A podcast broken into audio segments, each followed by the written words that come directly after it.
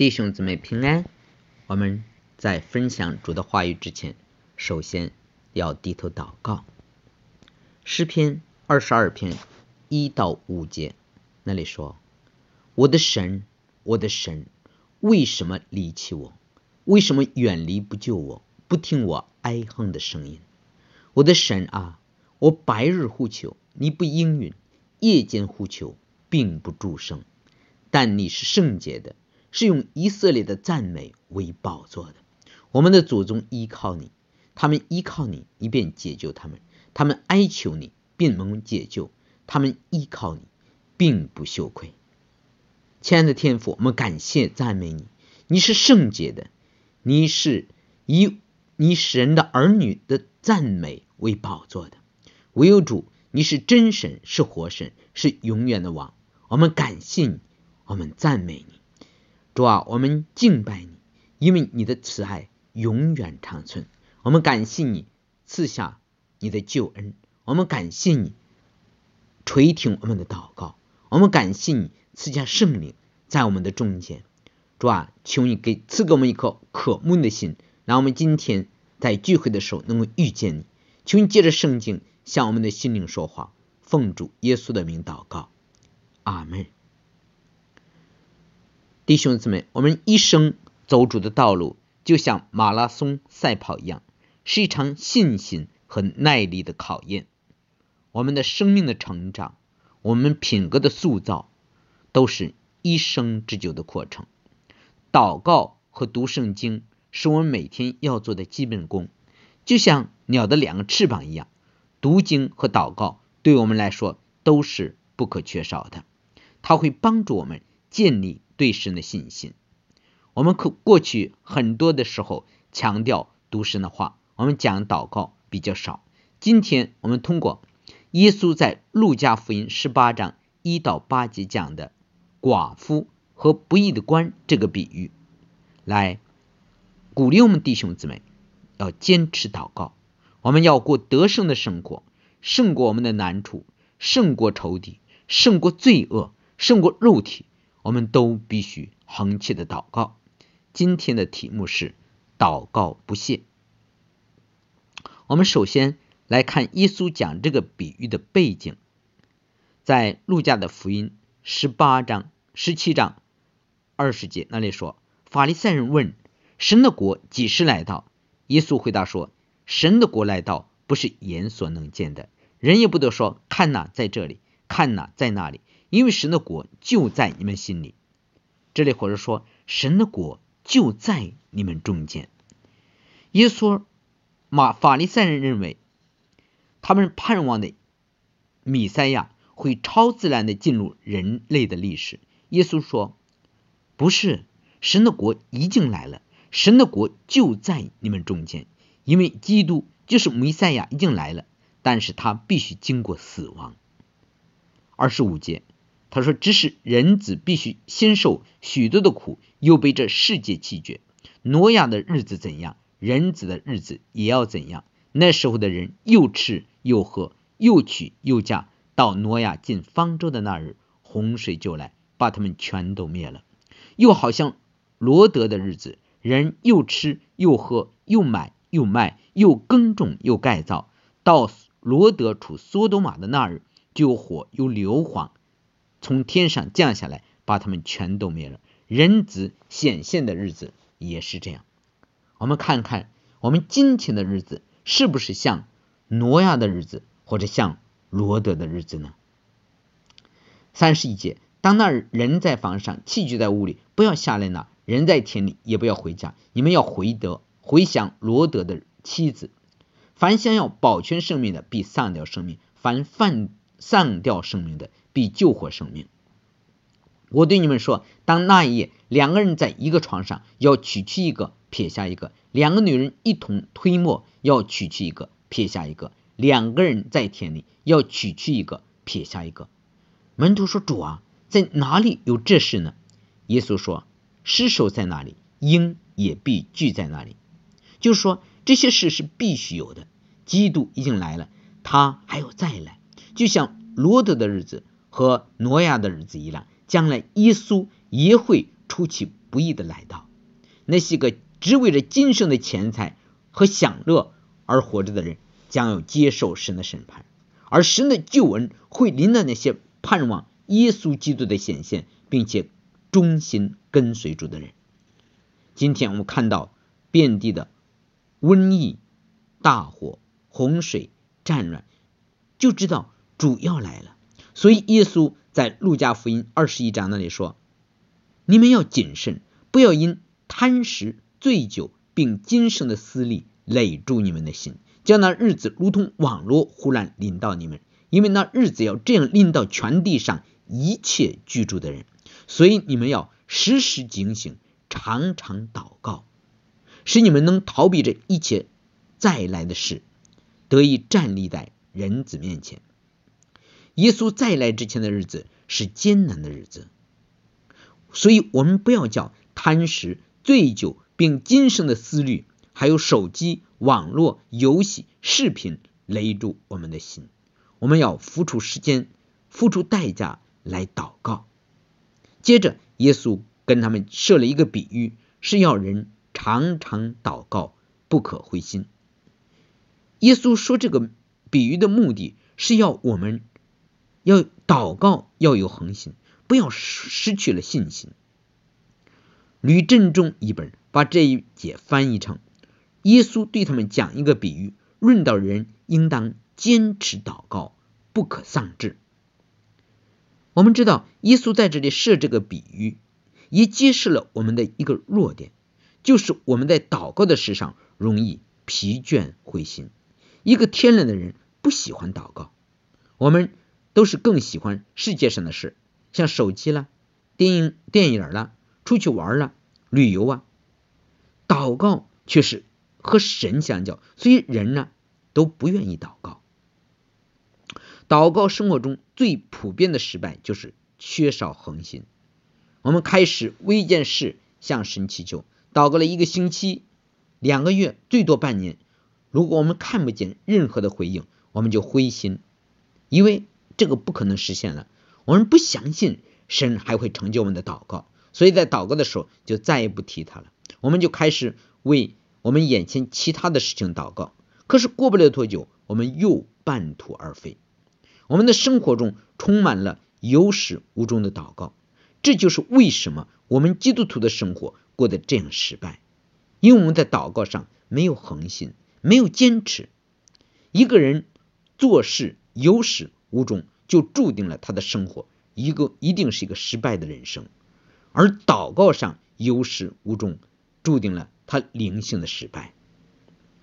下面我们接着来看看这个比喻，在第二节到第五节说，某城里有一个官，不惧怕神，也不尊重世人。那城里有一个寡妇，常到他那里，说：“我有个对手，求你给我伸冤。”他多日不准，后来心里说：“我虽不惧怕神，也不尊重世人，只因这寡妇烦扰我。”我就给他伸冤吧，免得他常来缠磨我。在这个比喻里有两个人物，一个是某城里的官儿，在原文这个词指的是法官。主耶稣说他是个不义的官儿，他的不义表现在两个方面，一个是不惧怕神，另一个是不尊重世人。另一个人物呢是寡妇，不用说，寡妇没有丈夫。没有可需商量的对象，容易受人欺负。他不单是没有依靠，但是却有一个对头，所以呢，他只好到法官面前请求他替他主持公道。可惜这个法官是个不义的官，他不敬畏神，当然也不关心人的需要。所以那寡妇来找了他很多次，他也不管他的事，不给他伸冤，因为他根本就没有把这事儿放在他的心上。如果你在某国，你要找当官的办事，你不给他干，他不给你办，他就是等着你给他送礼呢。你他你不给他好处，他怎么会白白的为人民服务呢？天下乌鸦一般黑，你塞给他一疙瘩的人民币，还要偷偷的，不要太直接，过不了多久他就给你办了。这个道理在三千年前所罗门都清楚的很，所以在箴言。十七章八节那里说贿赂在馈送的人显眼中堪为宝玉，随处运动都得顺利。可是，在这个寡妇的身上，你就别打这个主意了，因为她家里连一日三餐都没有保障，自己生活都这么拮据，她哪里有钱给你啊？所以指望着他送个钱，那是白指望。他家里要是有钱的话，他来找你啊。这个寡妇觉得遇到这个这么一个官，他也没有希望了。他心里他心里可能想：我今天怎么这么倒霉呢？遇到这么一个昏庸的法官，在外人看来，他完全没有可能从这个不义的法官身上得到任何的帮助。虽然他。一无所有，他无依无靠无指望，但是他有一张有一样品格，这个品格是在很多的人身上缺少的，就是他的坚韧，不肯放弃。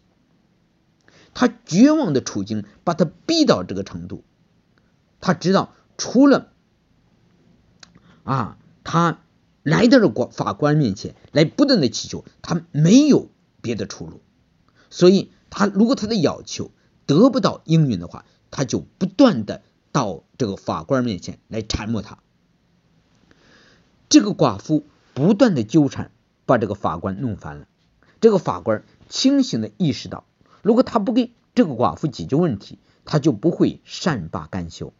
只有给他解决了问题，他才会得到安息，不再受寡妇的搅扰。后来他心里说：“啊，算了，我虽然不惧怕神。”也不尊重这世人，只因这寡妇常来烦扰我，我就给她伸冤吧，免得她来常来缠磨我。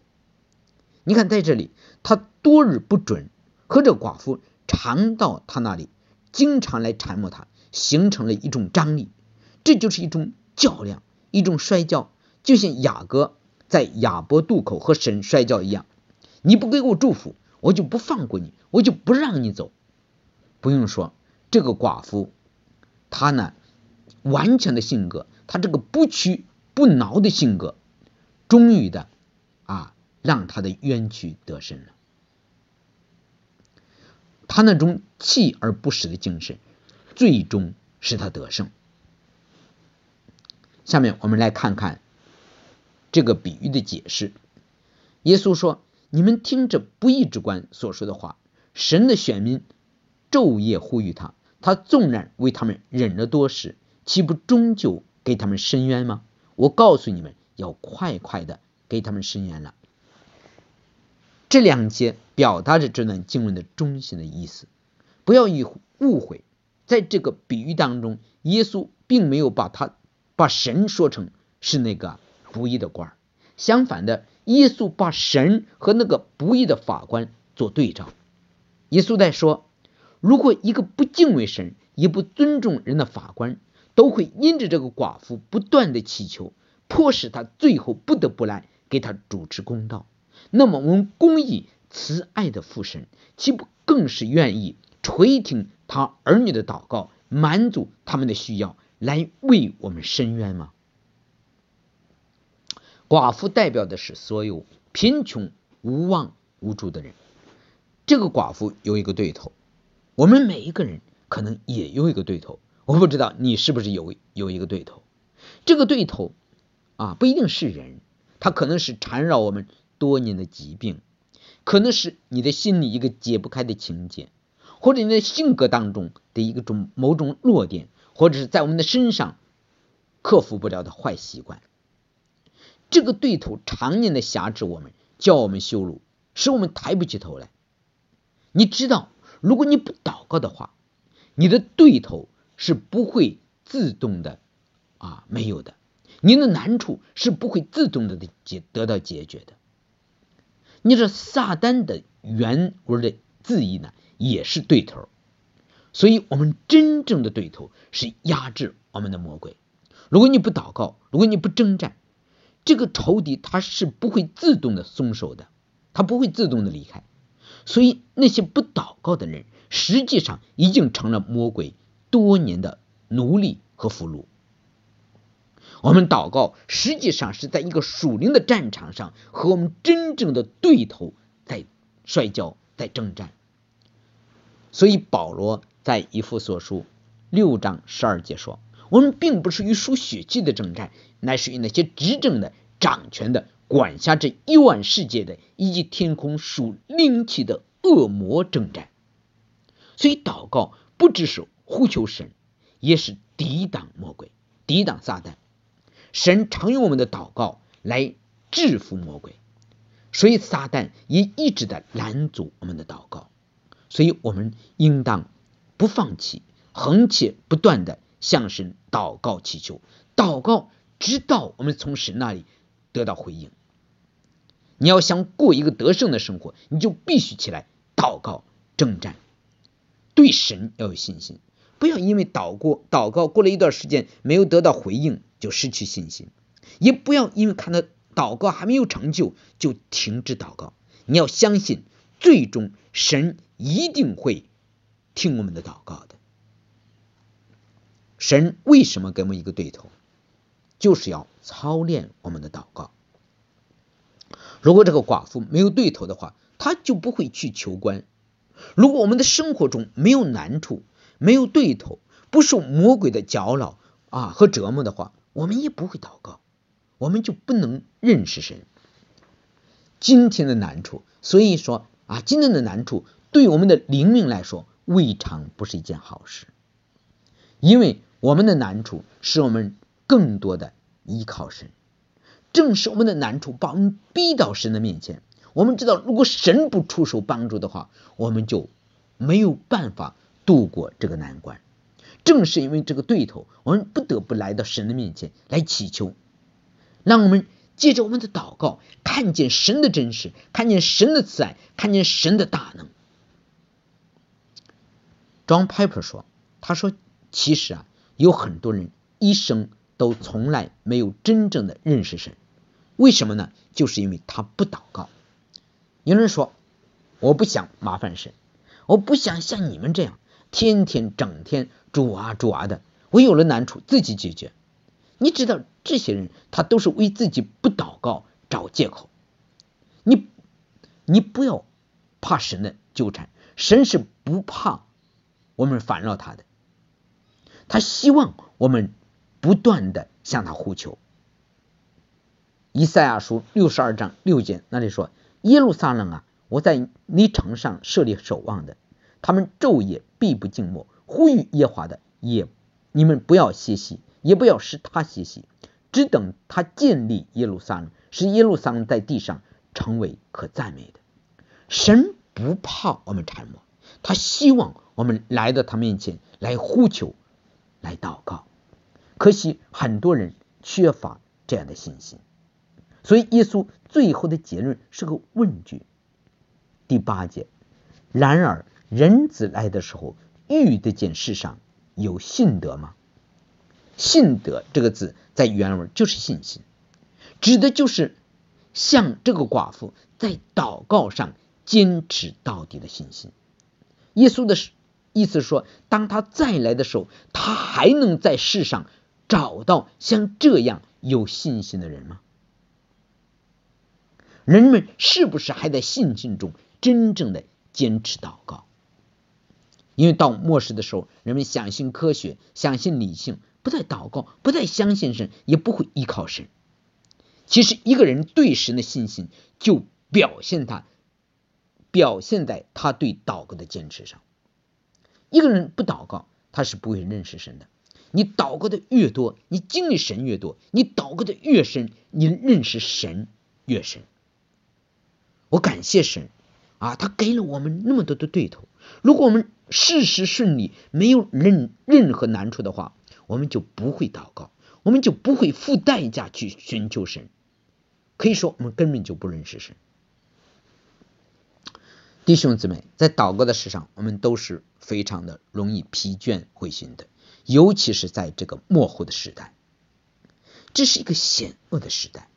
耶稣说，只有那些忍耐到底的，才能得到拯救。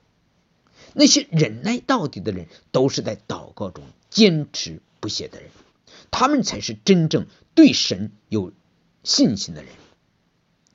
神也是借着我们操练不住的祷告。来增强我们属灵的体质，好预备我们在这个艰难的日子，借着祷告建立和神真正的关系，让神帮助我们承担我们的现实的生活中很多的紧张和压力。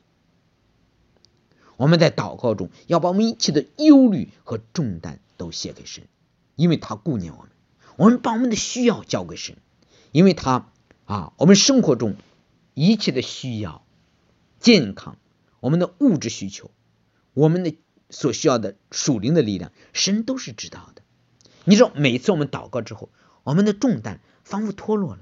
虽然环境没有改变，但是我们的心里却不再为我们所挂虑那些事纠结。所以，我们就经历到祷告的真实。就像菲利比书四章的六到七节那里说：“应当一无挂虑，只要凡事借着祷告。”祈求和感谢，把你们所要的告诉神，神所赐出人意外的平安，必在基督耶稣里保守你们的心怀意念。所以我们要除去心中一切的忧虑，带着一颗感恩的心来到神的面前。不管什么事，你只要把你心中所要的，接着祷告来到神的面前，神不但能够在基督耶稣里保守你的心怀意念，而且他会赐给你超过。人能够所理解的平安，这些这是那些不横切祷告的人经历不到的，是那些个不信主的人不能理解的。你知道，在隔离期间，很多人得忧郁症，都是因为他们不祷告，所以他们都是人心惶惶。而我们真正信主的人，我们的心里却是那样的淡定，心静如水，因为我们祷告，因为我们依靠神，我们知道神。他会照顾我们，他关怀我们，他不会撇下我们。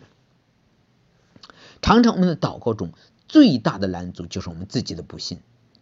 那些不信主的人常常说，常常纳闷，觉得就是祷告祷告那么简单，事情不会就像祷告祷告这么简单的事吧？其实事情就是你要祷告这么简单的事。一个人。他能够坚持不懈祷告背后的动力，就是对神的信心。祷告坚持下来的毅力，就是对主不松懈的信心。我们在即使在绝望中，也会紧紧的抓住神。神今天为什么没有回应我们的祷告呢？是因为神正在提升我们的信心。我最后呢，一个做一个见证来结束。我们老家有一位姊妹，她是最近一两年才信主的。她呢是从外地娶来的媳妇，所以呢在当地呢很受气。她为因为和邻居闹了别扭，邻居呢就做了法术，在家里放了镇物，所以呢她的丈夫死了，给她留下三个孩子，两个大的呢是女儿，最小的是儿子。她的孩子们本来都是很聪明的，在学校里都是数一数二的。可是到后来呢，却一个一个的变傻了，都成了精神病。他的大女儿呢嫁出去了，他的小女儿在家里成天疯疯癫癫的乱跑，有时候跑到坟地里去，人也不知道一个年轻的女孩到坟墓里去干什么去。去年的时候，他躺到公路上去，就躺在公路中间，让过路的人和所有的车辆都只能停下车来绕着他走。因为都知道他是个傻子，没有人会跟一个傻傻傻子去较真儿。他的儿儿子更离谱，你知道吧？他妈妈呢还把他打扮的很利索，因为妈妈还想给他娶个媳妇啊。从外表上看去，他一点都不傻。可是有一次呢，他在我们当地的连续的砸了十辆汽车。可是因为他是傻子，人们对他也无可奈何。他跑到乡政府里，把那个。乡政府里工作人员的被子都泼上水，人们呢就把他逮到派出所里去。他的妈妈还巴不得说派出所能收留这个孩子，可是派出所也不愿意管这样的事，最后呢只能把他放出来。又一次呢，他的儿子到超市里混打乱砸，结果被人家抓住，几乎把他打死，最后呢赔了他一万块钱，然后呢他住了两三个月的精神病院。你知道他这两个孩子是轮流着进精神病院，这个出来，那个进去，一进病院呢，那就需要花钱。一个寡妇有这么两个孩子，所以他妈妈需要必须拼命的挣钱。不过呢，挣的钱都送给了精神病院。你想想，一家有这么两个傻孩子，这个日子该怎么过呀？一个人真的命苦，他要遭多少的罪呀？你知道，在我们那里的人呢，都势利眼，所以当地的人没有同人同情这样的人。你觉得像这样的家还有盼望吗？后来呢，我姐姐和当地教会的人就给他传福音，他也信了。但是他不明白多少真理，他的目的就是想让神能够救救他这两个孩子。这个姊妹她没有任何的办法，她常常到我姐姐家来哭抹眼泪啊，因为她这两个孩子里头有魔鬼，他们不让他妈妈信耶稣，他们撕他的圣经，把他妈妈的衣服和被子都扔到院子里去。其实呢，背后都是魔鬼在捣乱。你知道吧？他信了耶稣，他出了嫁的大女儿也回到回到家里来跟他妈妈闹，都反对他信耶稣。你知道我姐姐头一次到他家里去祷告，去了之后有三个月的时间全身发痒，夜里根本没有办法睡觉，只有不停的征战祷告。最后呢，他全身的痒就消失了。他后一次再一次去为他祷告，他的胳膊疼的。有很长的时间抬不起来，但是后来呢，也慢慢的好了。后来因为这个姊妹她难过呀，她每天活在绝望当中。我姐姐后次再去为她祷告的时候，她就腿疼，疼了很长时间没有办法走路。她虽然知道是魔鬼的攻击，但是呢，还是到医院里去看病。你知道每一次祷告都有麻烦。其实我姐姐也想找当地的弟兄姊妹。一起的说到他家里去祷告，人多了，祷告力量不大吗？可是没有一个人愿意去帮助这家孤儿寡母。这个姊妹她没有办法，她只有常常的找我姐姐来哭，因为她实在到了一种走投无路的地步。今年前几个月的时间，他儿子再一次进了精神病院。你知道这个姊妹她并不明白多少真理，他有了空的时候。啊，得想儿子去了医院了，赶快去挣点钱，好能够交上医院的费用。你说这样的日子多苦啊，知道吗？你知道吧？这两年呢，国内国内基督徒的环境比较紧张。你说上边也不让我姐姐给别人传福音，更不允许她给别人祷告。每次为她祷告了之后，政府的人都来找她，恐吓她。啊，现在呢？其实连我都不能跟我姐姐一起祷告，因为我们在网上一连上线，马上就会有干扰。你知道啊？虽然我姐姐为他祷告，但是到后来我告诉我姐姐，我说你必须告诉他，他必须改变他的想法，改变他的生命，不是老是想怎么去挣点钱。因为我们那一代的人都是挣钱第一啊啊，就什么都可以不做，但是不能不挣钱。我跟他说，你要告诉他。你到底能够挣多少的钱，能够让这两个孩子这么折腾呢？所以说，我给我姐姐说，你真得告诉他，让他自己迫切来祷告，求神怜悯他。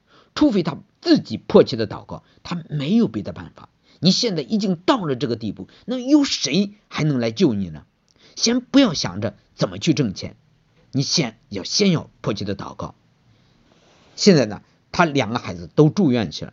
这个怎么样？有半月的时间，自己每天在家里流泪哭泣的向神祷告祈求，祷告了有半月的时间，你知道怎么样？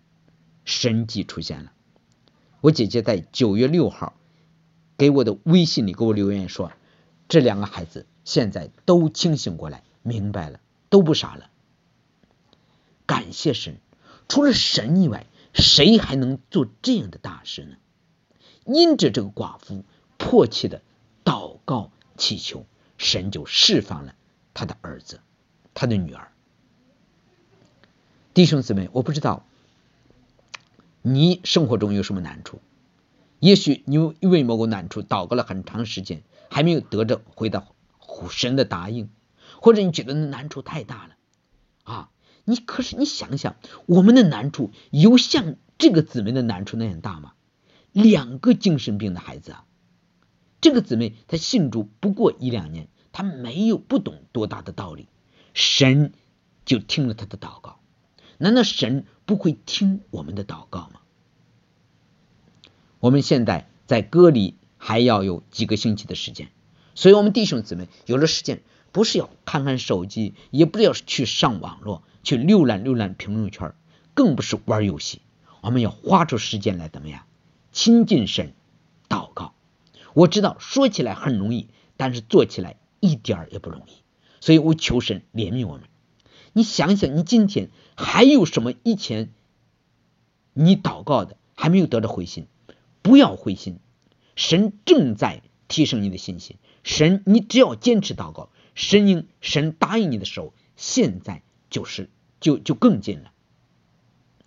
你知道，有的时候我们的难处啊，是我们自己的罪造成的。我们是为我们自己的罪受了很多的苦。那么，我们真正的敌人。不是魔鬼，而是我们自己。我们真正的对头就是我们自己那个顽固的老我，我们的肉体、我们的情欲、我们的个性、我们的嗜好、我们的欲望。如果我们自己是我们自己痛苦的这个根源的话，我们就要求神来光照我们，让我们看到我们自己的罪。我知道能够认识自己、看到自己的罪是不容易的，所以我们还是需要好好的。认罪悔改，好好的祷告，那么神一定会垂听我们的祷告，完全的释放我们，脱去罪的捆绑。我希望我们弟兄姊妹能够在这段时间坚持祷告，胜过我们的对头，胜过过去常年压制我们的魔鬼，胜过我们自己的软弱和不幸，能够真正的经历到神，能够经历到神是一个听祷告的神。我希望我们以后呢。我们每个弟兄姊妹都可以为神做见证。好，我们下面我们祷告，亲爱的主耶稣，我们感谢你，谢谢你，你借着今天的经文提醒我们回到你的面前来祷告。主啊，你知道我们的软弱，我们容易疲倦灰心，求你赦免我们不祷告的罪。主啊，你来的日子近了，不要让手机、网络、世界、游戏。娱乐缠绕我们的心，我们求你帮助我们，除去我们在祷告中的拦阻。当我们的祷告似乎得不到你的回应的时候，求你加添我们的信心。当我们祷告的快要放弃的时候，求你重新的加给我们力量。主啊，让我们祷告，直到看到你的果降临，你的旨意行在地上，如同行在天上。我们为我们中间。有疾病、有难处的弟兄姊妹来祷告，求你来帮助他们，怜悯他们，施恩给他们，垂听他们的祷告呼求，担当他们的难处，体谅他们的软弱。主，我们感谢你，感谢你无比的大爱。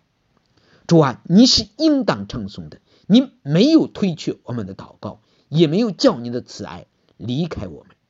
祷告，感谢。是奉主耶稣基督的圣名，阿门。